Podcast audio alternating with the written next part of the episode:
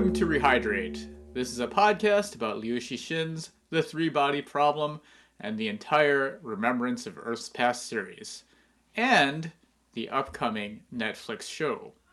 This is Season 1, Episode 5, Da Shi, covering chapters 10 and 11 of The Three Body Problem. We're reading the entire series together, except for me this time. I forgot to read, but it's okay. In episode sized chunks, in preparation for the upcoming TV series. And we're currently reading the novel, The Three Body Problem. Each host has a different level of experience with the series, which is our unique selling point. I'm Jim. I've read The Three Body Problem, but not the other two books. Hi, I'm Dan. I've read the series multiple times. Hi, I'm Tim. I have not read the series and I've only read up to the current week's chapters. This is Amin. I too have only read up to the current week's chapters, and also I am alongside Dan co hosting the Rehydrate spoiler cast, where Dan spoils both the three body problem and the entire The Remembrance of Earth Past series. So if you have read all the books or if you are not sensitive about spoilers, you should check that out as well. So today we're going to be talking about chapters 10 and 11 of the three body problem. After Wang Miao's experience of seeing the universe flicker, Da takes him to a restaurant for drinks and some tripe.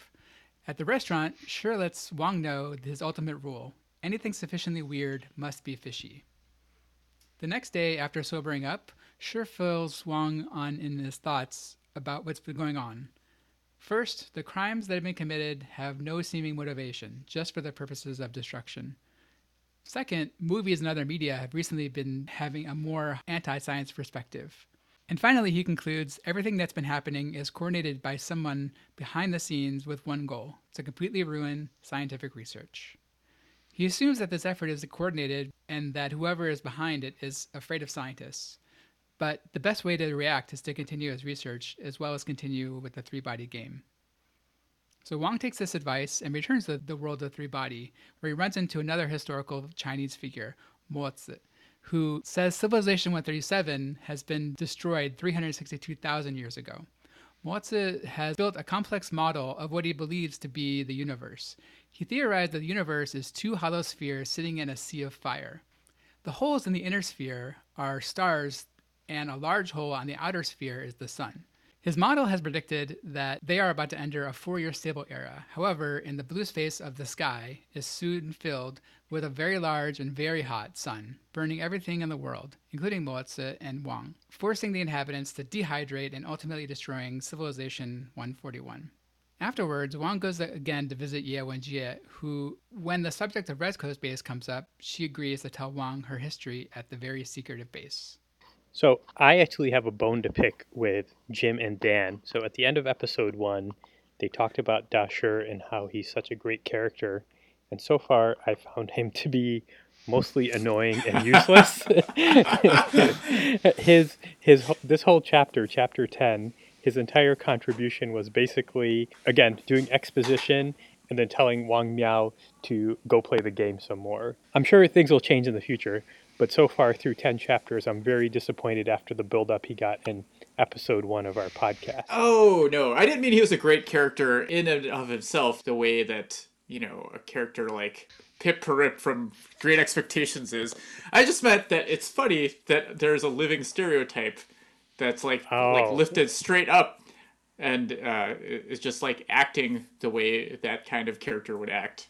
Oh yeah, I agree with that part of it. Yeah. Yes. Yeah, he's the common sense guy. This is the deductive reasoning guy coming in to give his Occam's razor. I'm going to be honest, I'm going to be kind of disappointed if this is some sort of just anti science conspiracy. Yeah, I think he's meant to be, the author says in interviews, basically puts people into roles as part of a machine, and, and this is his role. But uh, yeah, the reason I found him, I always find him entertaining, is because he is basically like McGarnagle from The Simpsons. Yeah, yeah. Um, yeah, I mean that's yeah. I, so that's my defense. I, I, think he's just there to, to give a more like non-sciency explanation of stuff that might be happening and and maybe let the audience know because most of the audience is not going to be physicists, right? They're going to be people just interested in sci-fi.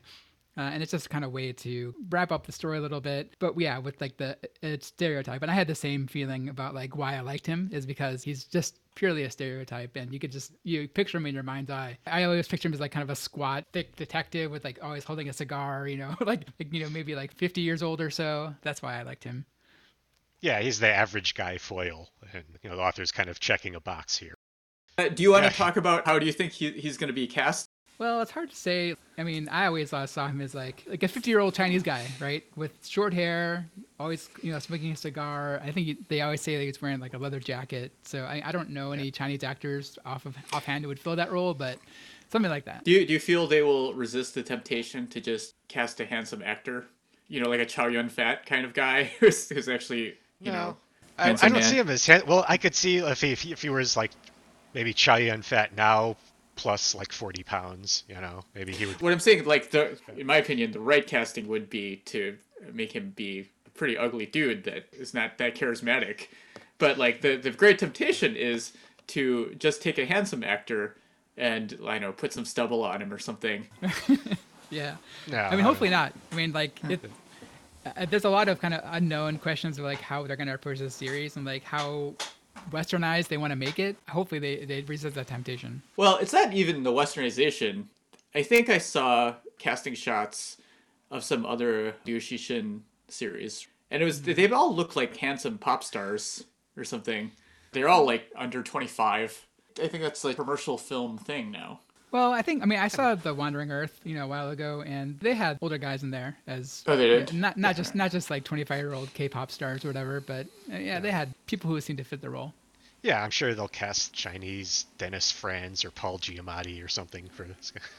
right, right, right, right. But uh, but yeah, he is definitely McGarnagle like, and uh, another Simpson like like, hey, I'm trying to eat my tripe here.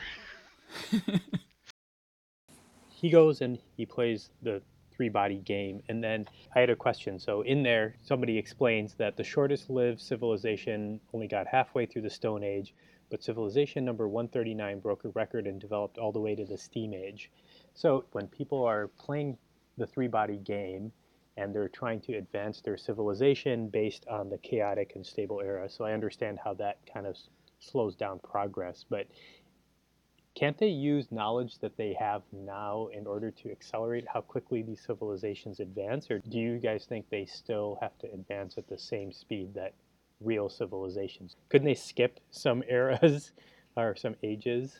Yeah, I, I think that's that's a little bit of a hole that he, he didn't really work out. Like, how does metagame knowledge work? You know, like if you just Right. tab over to uh, Wikipedia and find out how to make a Steam engine, you know, can you just do that in the game? I don't know that every character in the game is actually a person, right? They might be interacting with AI. Yeah, that, Um, that and- actually leads to my first question. You know, so far we every time Wang's entered it, he's met with these Chinese historical figures, and I'm assuming that those are the actual like players of the game. These are like the avatars of the scientists or who you know whoever is engaging in this game, and all of the pe- and maybe you can you can spoil this for me now, but I'm assuming like all of like the actual like people that are getting like hydrated and rehydrated and they're like the peons in this civilization are these aren't actual like other player like people like logging into this game right are these like ai i don't you know I'm, that's what i'm confused about so far and maybe that's to be revealed or maybe i should have inferred this already but no, I uh, think it's to be revealed. Yeah, Okay. I, I don't know if I want to get too much into spoilers, but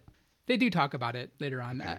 We- we don't know like if Wang Miao is playing by himself with a bunch of AI, or he's playing with other people. Like maybe other people also right are do, having his same experience. Um, I, I I think it's meant to, to be uh, a little bit a mystery for now. Okay, yeah, yeah, like how this game is actually works and who these people are. You know, again, my interpretation of this so far is that the figures that he met before and that this figure now that like this is something of a multiplayer game and these Chinese historical figures, even though like Wang isn't taking the form of a historical figure. Again, that's another question I have. I'm assuming that these are the avatars of the players, and that all of the actual people rehydrated are, you know, some peons or AI controlled Yeah, it's hard to say like Without- entities in this. In this yeah. It's it's part of the kind of central mystery of why this stuff is important. And I know it was confusing to me when I first read it too. Like, Yeah. you know, why do they keep going back to this world? Like, what's important about this thing? I'll just say that it does become more clear of like why we're seeing oh, all this stuff, and Oh, sure. then you know who who's who's what in the in the game.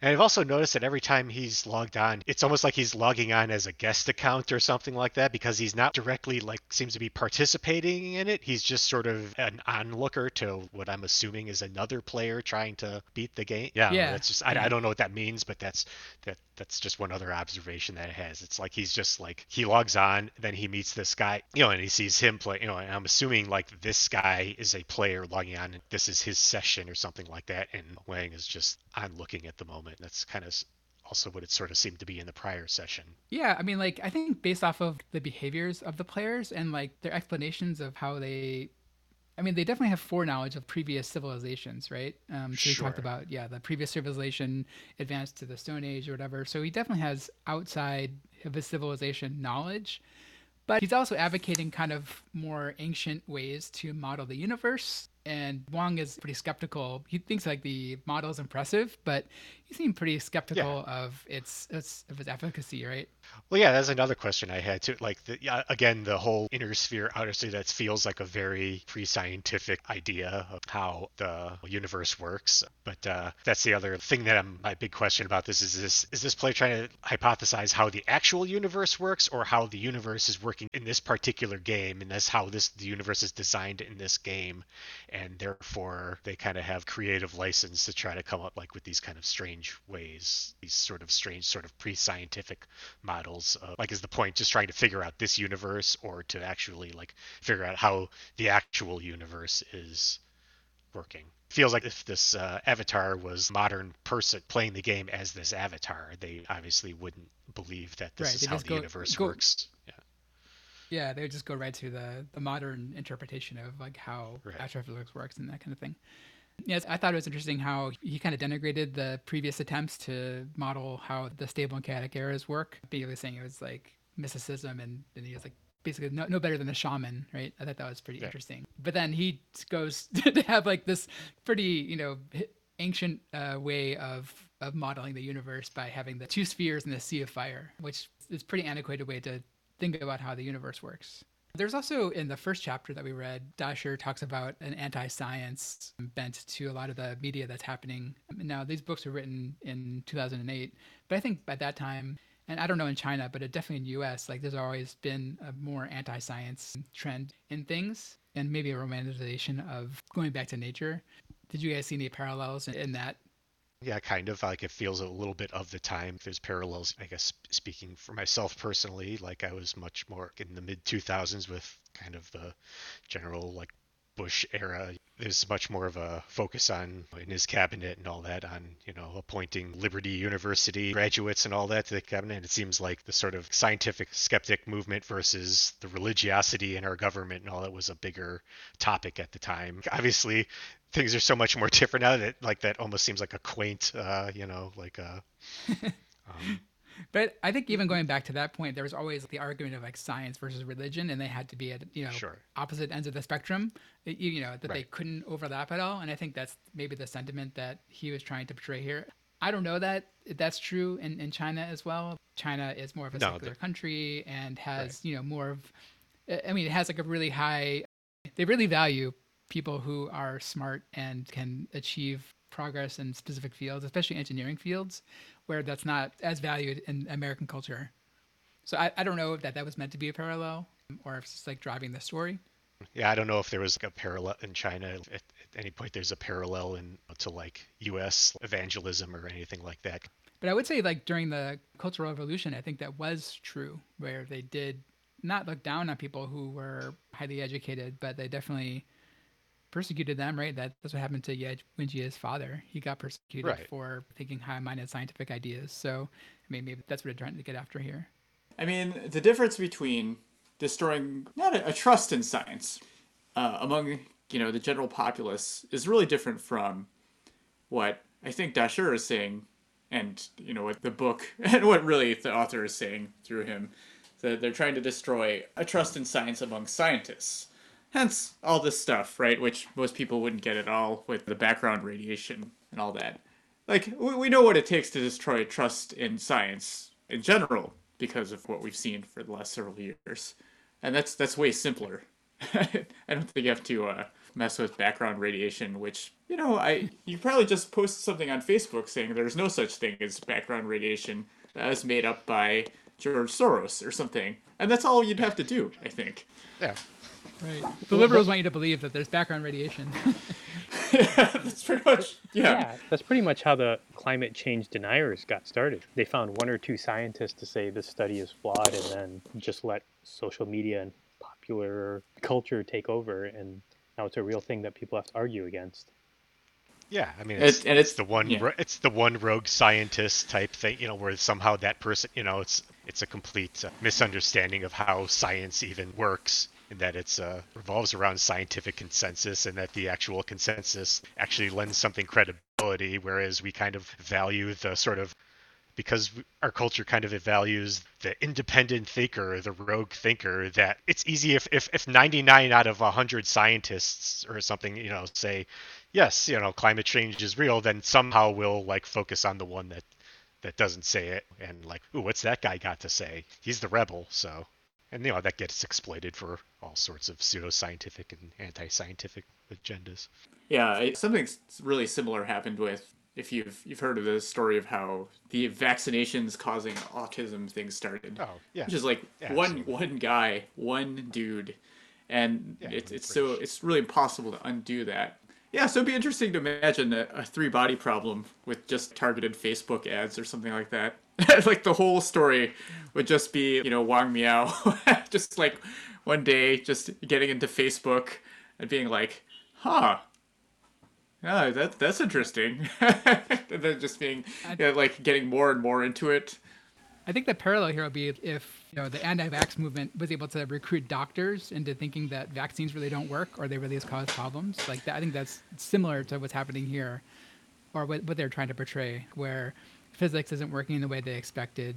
So in your anti-vax argument, it would be that vaccines don't work or vaccines really do ha- cause harm, and Yeah. causes other Yeah. other doctors to think that too. Yeah, I think I think if we're gonna put the real world back to the three body problem, or the three body problem method to uh, the real world, they would have like done it in a much more difficult way, where they would have actually somehow made vaccines cause autism, and you know with like actual proof here and there, and yeah, that would be pretty hard. Thank hooray for Facebook.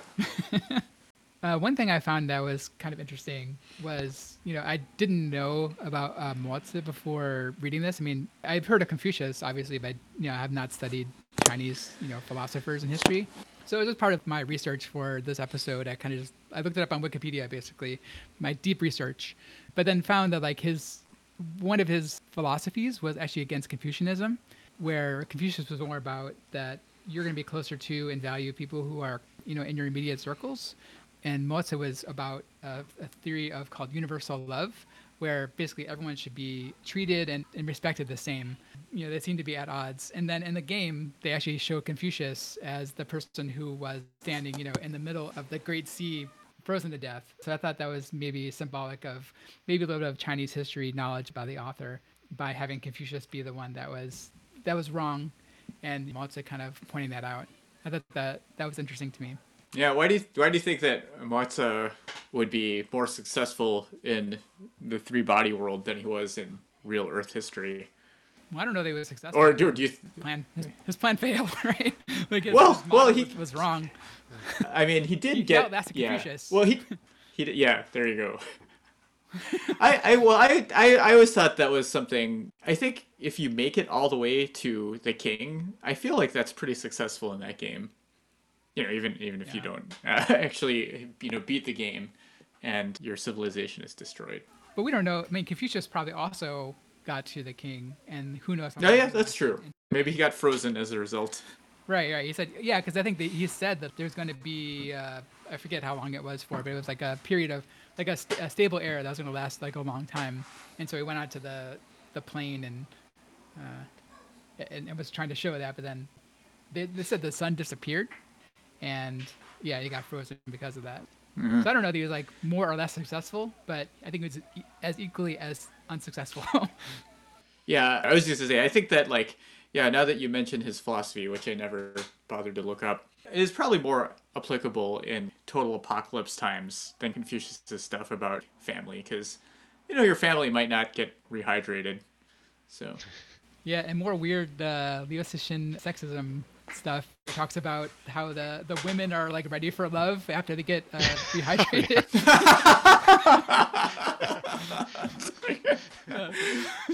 Uh boy. I'm not a Chinese speaker. I know a little bit of Chinese, but I wanted to maybe if you guys didn't know, like where they kind of just throw in some of the nicknames for people, especially yeah, when Jia throws in some nicknames and some of the other characters just kind of do it without any explanation. I think there might be footnotes or something, but one of the things that might be good for you guys to know as we go forward into the story, some of the the names that they give to people are kind of Chineseisms, I guess. So like Da Dasher is his nickname because Da means big. So usually it's like a, a big person or a, person is I don't know big. Or important, right?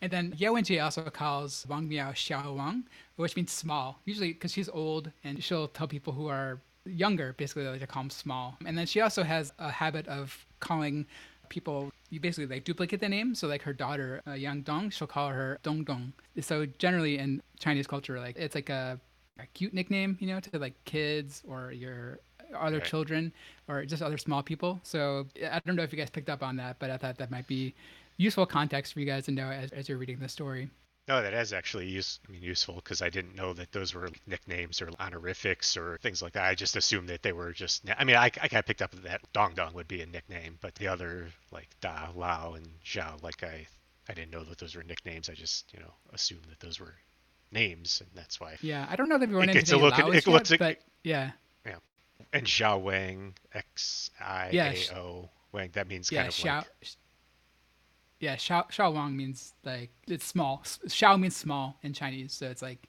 Like it's like a or- young person yeah okay, it's not an insult it's more like yeah you're just right. It's more of like a well, yeah, because person Right. Yeah, I know. Like, yeah, like Japanese has a similar thing where it's like you sort of address your seniors in a different way as opposed to like your peers and then people younger than you. There's like little honorifics for that. finally i want to talk about our regular segment of how would this be filmed so i think this kind of lends itself to the same way that the last chapters we had where he went into the three body world uh, be filmed although i think like the visuals of the sky kind of filling up with the sun and the, everything burning would be a pretty interesting visual you know because they i think it was Yeah. especially I thought it was cool how they talked about and, and like well written about how he described the world even after the sun went away. That like the whole world was still like glowing red as an embers and like the smoke started filling up the sky. And that when the sun was out, that the lakes were boiling away into mist. I thought that was a, a pretty cool visual. Uh, Uh, I and it'd mean, be could, interesting I also could to see, see. how the the sphere model would also be shown and like how if it will show like inside the spheres or I don't know. I, I don't know how that's going to be depicted. I suddenly had like a flashback to the the Game of Thrones like intro where it's got that like spinning sphere thing. But I think it'll be Yeah. something Yeah. computer generated like that.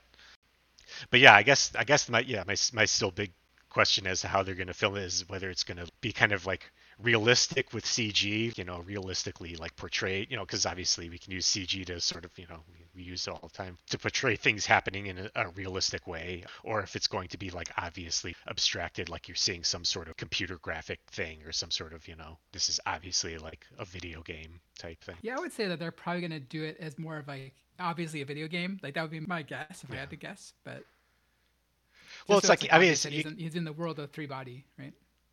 Yeah, will characters be realistically rent or have like obviously you can CG up a lot of things that obviously can't happen in the real world and all that, but will they be realistic? Like, will this look like the actual sun rising at 25% the distance that it nor- normally would, or will it be an obvious computer polygon thing? And you know, Yeah, I mean, I would say like Wang Miao often talks about when he's in the game about how realistic it, it looks and like how much detail there is in the game. So I would hope that like Yeah. the show is also going to portray it as not totally unrealistic, not like a Dire Straits video or something, but you know with a more right.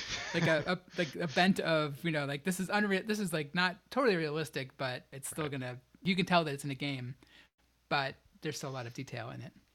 I think when they go into the game, it's going to be hyper real. I think rather than Yeah. less real. sure. Yeah. Thanks for listening. Leave comments by emailing us at rehydrate at fastmail.com or leave comments on Twitter at symbol rehydrate pod. Please join us next time for episode 6, Red Coast, where we will be reading chapters 12 through 14 of The Three Body Problem.